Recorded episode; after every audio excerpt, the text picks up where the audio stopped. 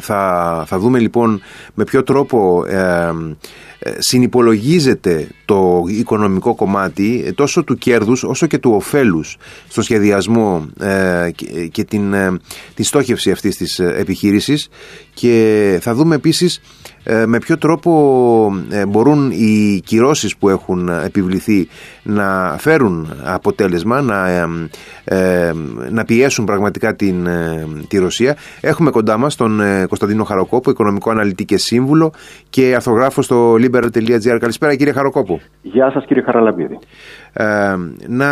Να ξεκινήσουμε λοιπόν ευθύς αμέσως θα έλεγε κανείς από την αρχή, δηλαδή τι εννοώ.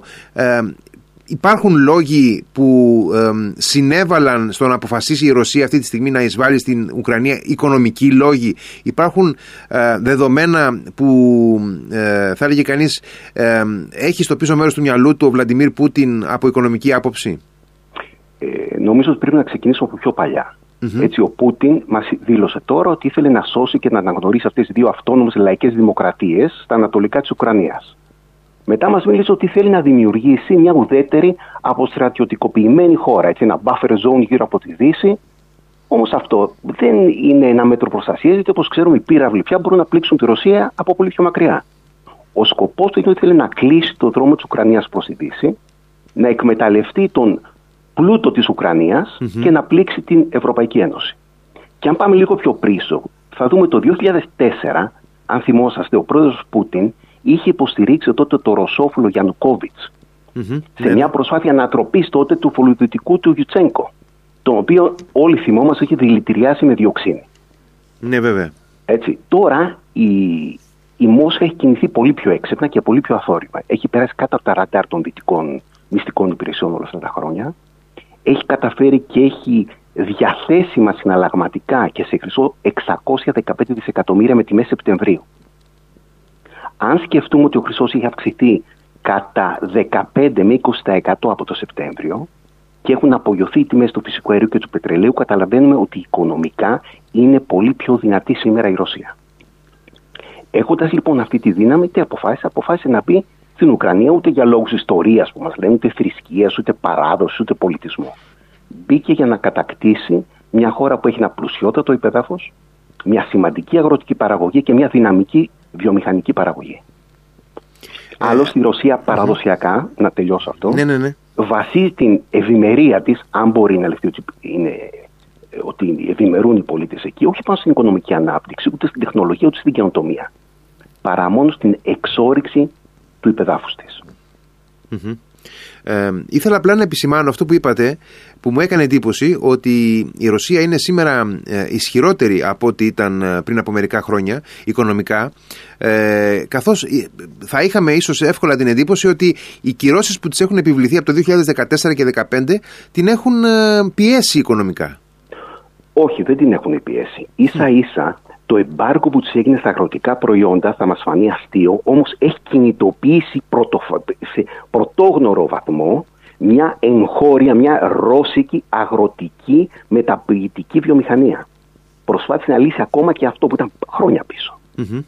Και μην ξεχνάμε ότι όλο αυτό το εμπάργκο που είναι οι κυρώσεις δεν μπορούν να ακουμπήσουν το βασικό κομμάτι πλούτου της Ρωσίας, που είναι η φυσική πόρη.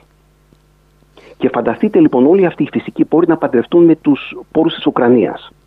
Δεν θα σας κουράσω, απλά θα σας πω το εξής, ότι η Ουκρανία αυτή τη στιγμή είναι η τέταρτη θέση παγκοσμίως όσον αφορά την αποτίμηση αξίας των φυσικών της πόρων. Είναι πρώτη στην Ευρώπη στα κοιτάσματα του ουρανίου. Δεύτερη στα κοιτάσματα του τιτανίου. Είναι δεύτερη παγκοσμίως στα κοιτάσματα σιδήρου. Είναι τρίτη πανευρωπαϊκά στο εναλλακτικό σχιστολιθικό αέριο, που μπορεί να αντικαταστήσει έτσι το φυσικό αέριο. Mm-hmm. Και έχει και μια τρομακτική αγροτική παραγωγή. Είναι πρώτη στο ηλιόσπορο, δεύτερη στο κρυθάρι, είναι τρίτη στο καλαμπόκι, στη σίκαλη, στο σιτάρι. Δηλαδή είναι μια πάμπλουτη χώρα. Αυτό τι βοηθάει αυτή τη στιγμή τη Ρωσία? Τη δυναμώνει πάρα πολύ στη μάχη κατά τις Δύσεις. Διότι δεν πρέπει να ξεχνάμε ότι στο πίσω μέρος του μυαλού του Πούτιν είναι η συντριβή της Ευρωπαϊκής Ένωσης. Να δημιουργήσει πολιτική αναταραχή και κοινωνική αναταραχή. Την πολιτική δημιουργεί τώρα, τη βλέπουμε. Mm-hmm. Που με δυσκολία η Ευρωπαϊκή Ένωση προσπαθεί να έχει ένα συντεταγμένο λόγο. Απ' την άλλη, κοινωνικά πώς θα πιέσει, πνίγοντας ενεργειακά την Ευρωπαϊκή Ένωση. Διότι οι πολίτες δεν ενδιαφέρονται για το πώς και το γιατί, γιατί ακρίβεινε το φυσικό αέριο, το πετρέλαιο, το ηλεκτρικό, το ψωμί, το καλαμπόκι. Ενδιαφέρεται μόνο ότι βιώνει την απώλεια της ευημερίας του, ότι οδηγείται στην πτώχευση. Άρα τι θα έχουμε? Θα έχουμε συμπίεση των εισοδημάτων, πρόκληση κοινωνικών αναταραχών και θα έχουμε και αντιευρωπαϊκές αποσταθεροποιητικές κινήσεις. Δηλαδή αυτό που λένε οι Αγγλοσάξονες το unrest, ένα πολιτικό unrest. Τι γίνεται όταν έχουμε unrest? Πού ρέπει ο κόσμος? Προς τα λαϊκίστικα κόμματα, τα οποία ως γνωστόν χρηματοδοτούνται από τη Ρωσία. Αυτό δεν είναι κάτι που το λέμε καινούριο, έτσι. Είναι όχι, ασφαλώς. Αυτό είναι εμπεδωμένο και τεκμηριωμένο, θα λέγει κανείς. Υπάρχουν και στοιχεία πάνω. Βέβαια, και εδώ πέρα βλέπετε την λαϊκίστικη κίνηση που έκανε πριν από 2 ώρες η Ρωσία, που άνοιξε την ροή του αερίου μέσω της Ουκρανίας κατά 38%. Θέλοντας να επιχειρηματολογήσει, λέγοντας ότι η Ουκρανία μπλόκαρε ουσιαστικά τη ροή του φυσικού αερίου προς την Ευρώπη. Δηλαδή τίποτα δεν είναι τυχαίο έτσι όπως διαμορφώνεται. Τώρα, τι μπορεί να κάνει η Δύση? Είχατε κάποιο ερώτημα? Ναι, μου έκανε επίσης εντύπωση αυτό που είπατε, ότι είναι διακαής στόχος του Πούτιν η διάλυση της Ευρωπαϊκής Ένωσης. Το οποίο είναι κάτι με το οποίο ασφαλώς εγώ συμφωνώ, αλλά δυστυχώς το ακούμε πάρα πολύ σπάνια. Δεν λέγεται γενικά αυτό, δεν το αντιλαμβανόμαστε οι περισσότεροι, και είναι πραγματικά μία, θα λέγει κανείς, όχι βέβαια προφανής, αλλά υπαρκτή πραγματικότητα, καθώς βλέπουμε όλη αυτή την προσπάθεια που κάνει και με τα μέσα ενημέρωσης που ελέγχει και με υβριδικά δίκτυα με επιρροή μέσα στα κοινωνικά μέσα να διασπείρει πάρα πολύ έντονα τον αντιευρωπαϊσμό και τη ριζοσπαστικοποίηση των ευρωπαϊκών λαών. Μα πέρα από αυτό, ας πάμε λίγο παλαιότερα. Θυμόσαστε πώς ξεκίνησε το κίνημα των πρασίνων στην Γερμανία? Ήταν χρηματοδοτούμενο από τη Σοβιετική Ένωση, όπου τότε το κίνημα των πρασίνων κόντραρε τους ατομικούς αντιδραστήρες, την παραγωγή ηλεκτρισμού από την πυρηνική ενέργεια. Πού οδήγησε αυτό? Στον πλήρη έλεγχο, τον ενεργειακό έλεγχο της Ευρώπης από τη Ρωσία. Άλλωστε δεν είναι τυχαίο ότι ο Σρέντερ, ο πρώην καγκελάριος, με το πήρε τη σύνταξή του που πέρασε στο κομμάτι το επιχειρηματικό των ρώσικων αγωγών και της ρώσικης παραγωγής φυσικού αερίου. Ναι, και για όσους δεν το έχουν πάρει είδηση, είναι και ο μόνος, νομίζω, πρώην Ευρωπαίος ηγέτης ο οποίος δεν έχει παραιτηθεί από τη θέση του μέχρι τώρα, γιατί υπήρχαν αρκετοί σε ρώσικα διοικητικά συμβούλια. Βεβαίως, και θέλω να σας πω και ένα τελευταίο. Χτες εγκρίθηκε από το γερμανικό δημόσιο, από την γερμανική κυβέρνηση, η εξαγορά του γερμανικού δηληστηρίου της ΠΕΣΙΚΙ, που είναι στο Βραδεμβούργο, από τη Ροσνεφτ. Εξαγοράστηκε το 91,67. Άρα βλέπουμε ότι δεν υπάρχει κάποια συντονισμένη πολιτική της Ευρώπης απέναντι στην Ρωσία, διότι, να το πω λαϊκά, η ευρωπαϊκή πολιτική μπάζει. Τι είδαμε όμως αυτή τη στιγμή? Ότι έστω και αργά η Ευρώπη, το Ηνωμένο Βασίλειο και η Αμερική αντέδρασαν, επιβάλλοντας κάποιες κυρώσεις. Το αν αυτές είναι δυνατές ή όχι θα φανεί στην πορεία. Πού εστιάζουν τώρα? Δεν ξέρω αν έχουμε χρόνο να σου πω. Ας πούμε, το Ηνωμένο Βασίλειο. Έχουμε χρόνο, ναι.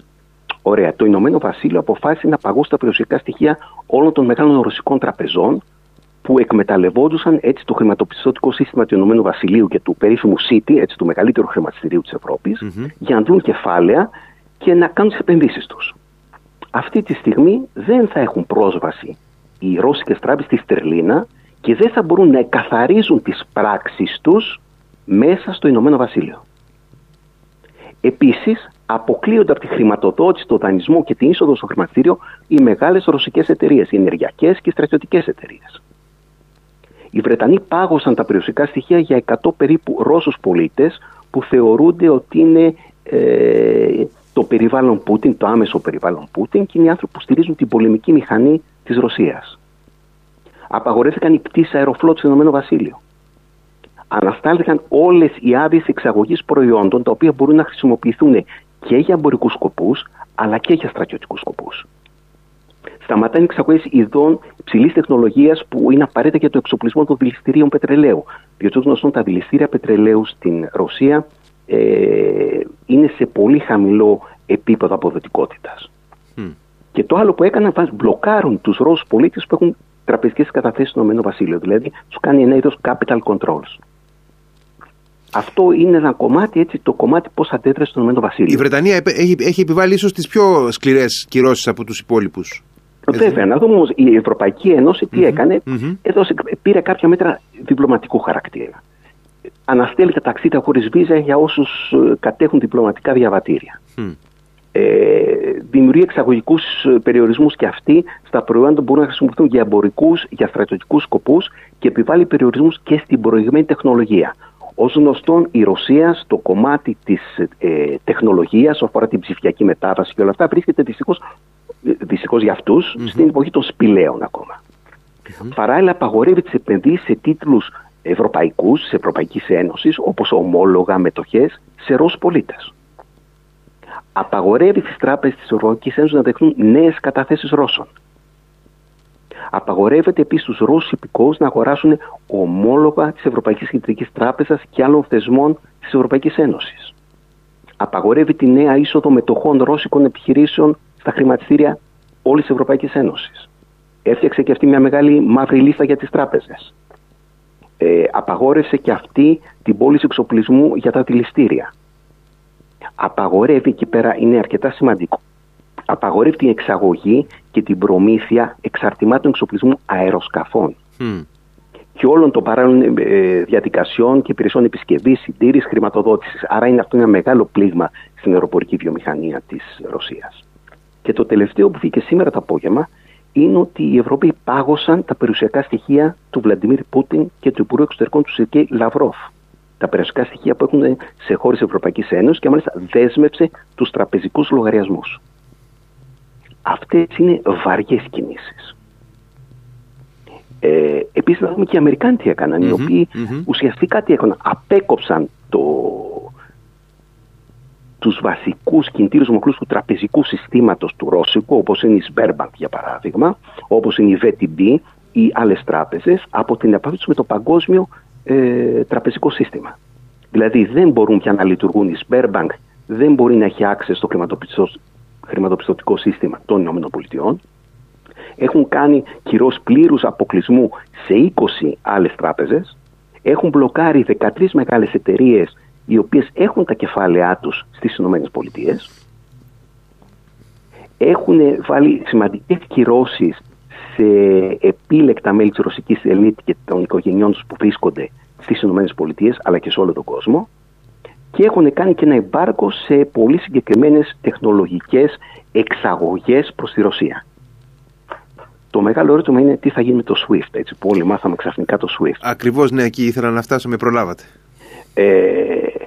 Το SWIFT είναι ένα δίκτυο ανταλλαγής μηνυμάτων, το οποίο χρησιμοποιείται από το τραπεζικό σύστημα όχι μόνο για την πραγματικά ανταλλαγή μηνυμάτων, αλλά για την αποστολή και λήψη εντολών, πληροφοριών, μεταφορές χρημάτων, εκαθάριση χρημάτων, το οποίο έχει έδρα το Βέλγιο, είναι παγκόσμιο και εποπτεύεται από τις κεντρικές τράπεζες της ΗΠΑ, την Ευρώπη και την Ιαπωνία, από την Fed, την Ευρωπαϊκή Κεντρική Τράπεζα και την Bank of Japan. Η γενική εποπτεία ανήκει στην Τράπεζα του Βελγίου. Το SWIFT εξυπηρετεί 11.000 διαφορετικά χρηματοπιστωτικά ιδρύματα σε όλο τον κόσμο. Σε 200 χώρες τουλάχιστον. Έτσι. Τι γίνεται τώρα. Είναι μερικές χώρες οι οποίες δείχνουν τις τακτικές στο να κόψουν τη Ρωσία από το SWIFT. Αυτές οι χώρες είναι η Γερμανία, η Ιταλία, η Ολλανδία και η Κύπρος. Οι τρεις πρώτες διότι έχουν μια μεγάλη έκθεση σε δανεισμό ύψους 30 δις στην Ρωσία. Και η Κύπρος επειδή έχει πάρα πολλές ρώσικες καταθέσεις στο τραπεζικό της σύστημα.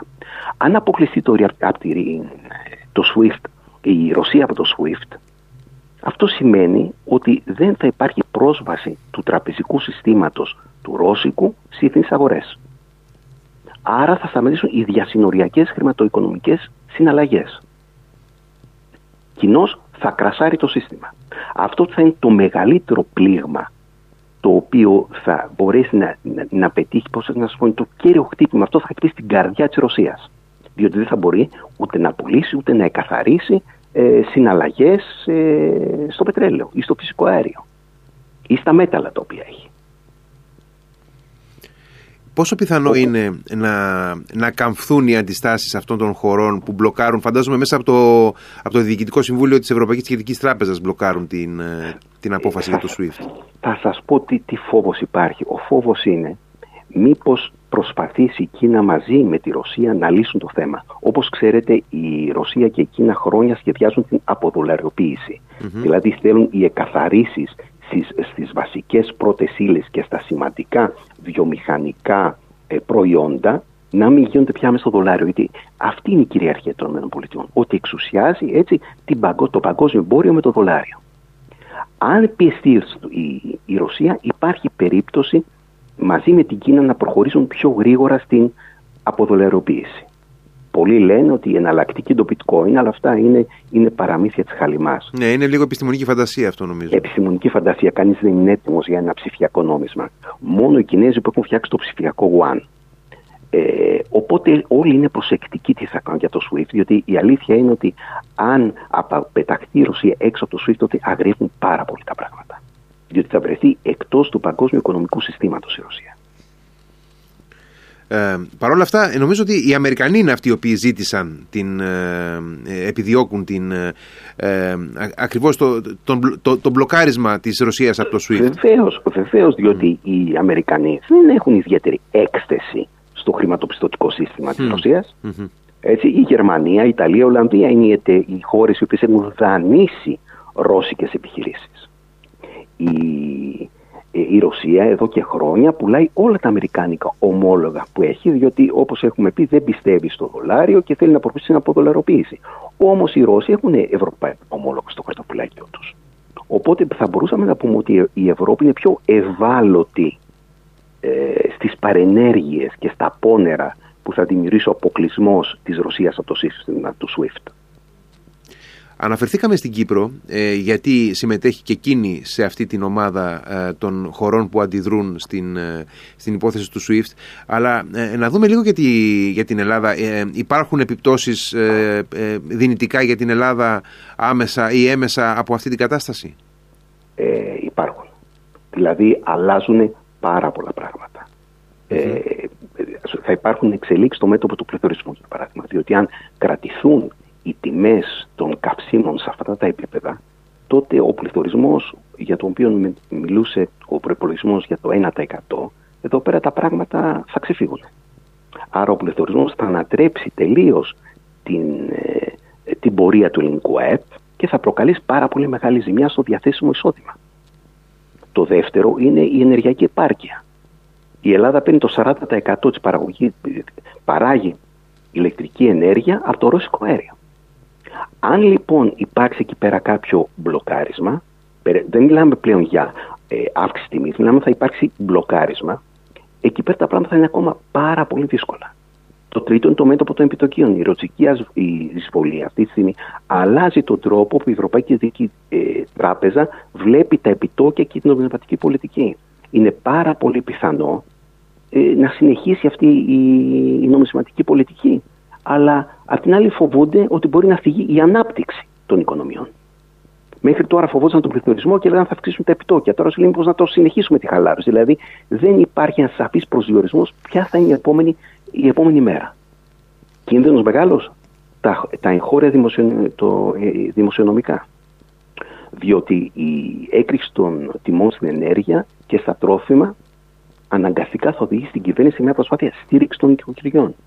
Και σκεφτείτε ότι θα είναι η τρίτη στήριξη από το 2020. Είχαμε τη στήριξη για την πανδημία, τη στήριξη για το ενεργειακό σοκ και τώρα θα έχουμε τη στήριξη των οικοκυριών τα οποία θα πληγούν από τις αυξήσεις στα τρόφιμα και στα βιομηχανικά προϊόντα. Πού θα βρεθούν αυτά τα λεφτά? Έτσι, το λεφτό δέντρο, όπως έχουμε πει, ξεραθεί προπολού. Άρα θα πρέπει κάπου να βρεθούν λεφτά. Θα μεγαλώσει ο ελληνικός δανεισμός και εκεί θα έχουμε πρόβλημα. Επίσης, είμαστε δεσμευμένοι το 2023, όπως ξέρουμε, να γυρίσουμε πάλι σε μια οικονομία που θα παράγει πλεονάσματα και όχι ελλείμματα. Ακριβώς. Εδώ πέρα τα πράγματα δυσκολεύουν, λοιπόν. Και το τελευταίο, που είναι επίσης πάρα πολύ σημαντικό, είναι το κομμάτι της ανάπτυξης. μετά τη θεαματική χρονιά του 2021 περιμένουμε ότι και το 2022 θα πάει καλά. Όμως ο παράγοντας της αύξησης της ενέργειας εκτοξεύει το βιομηχανικό κόστος πάρα πολύ ψηλά. Εκτοξεύει το αγροτικό κόστος πάρα πολύ ψηλά.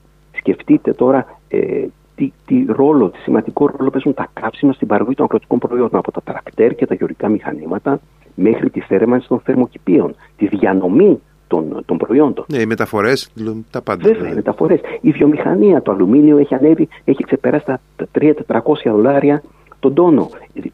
Αρχίσουν να έρχονται κάποια κόστη πάνω στη βιομηχανία, τα οποία όσο και να θέλει να ανταπορροφήσει η βιομηχανία, θα περάσουν στον καταναλωτή.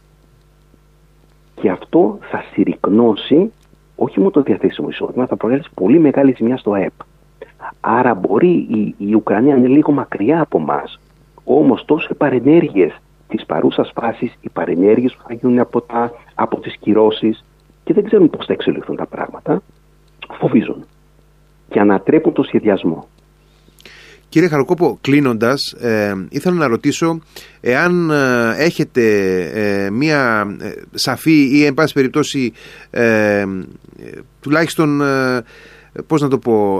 ξεκάθαρη αντίληψη του πώς θα προχωρήσουμε στο ενεργειακό κομμάτι από εδώ και μπρος. Μήπως αυτό το οποίο έκανε τώρα ο Πούτιν, να κλείσει το μάτι στους Ευρωπαίους ανοίγοντας την στρόφιγγα του φυσικού αερίου, βάζει μια υποθήκη ότι μόλις κλείσω το θέμα της Ουκρανίας θα προχωρήσουμε γρήγορα σε εξομάλυνση προκειμένου να πέσουν οι τόνοι?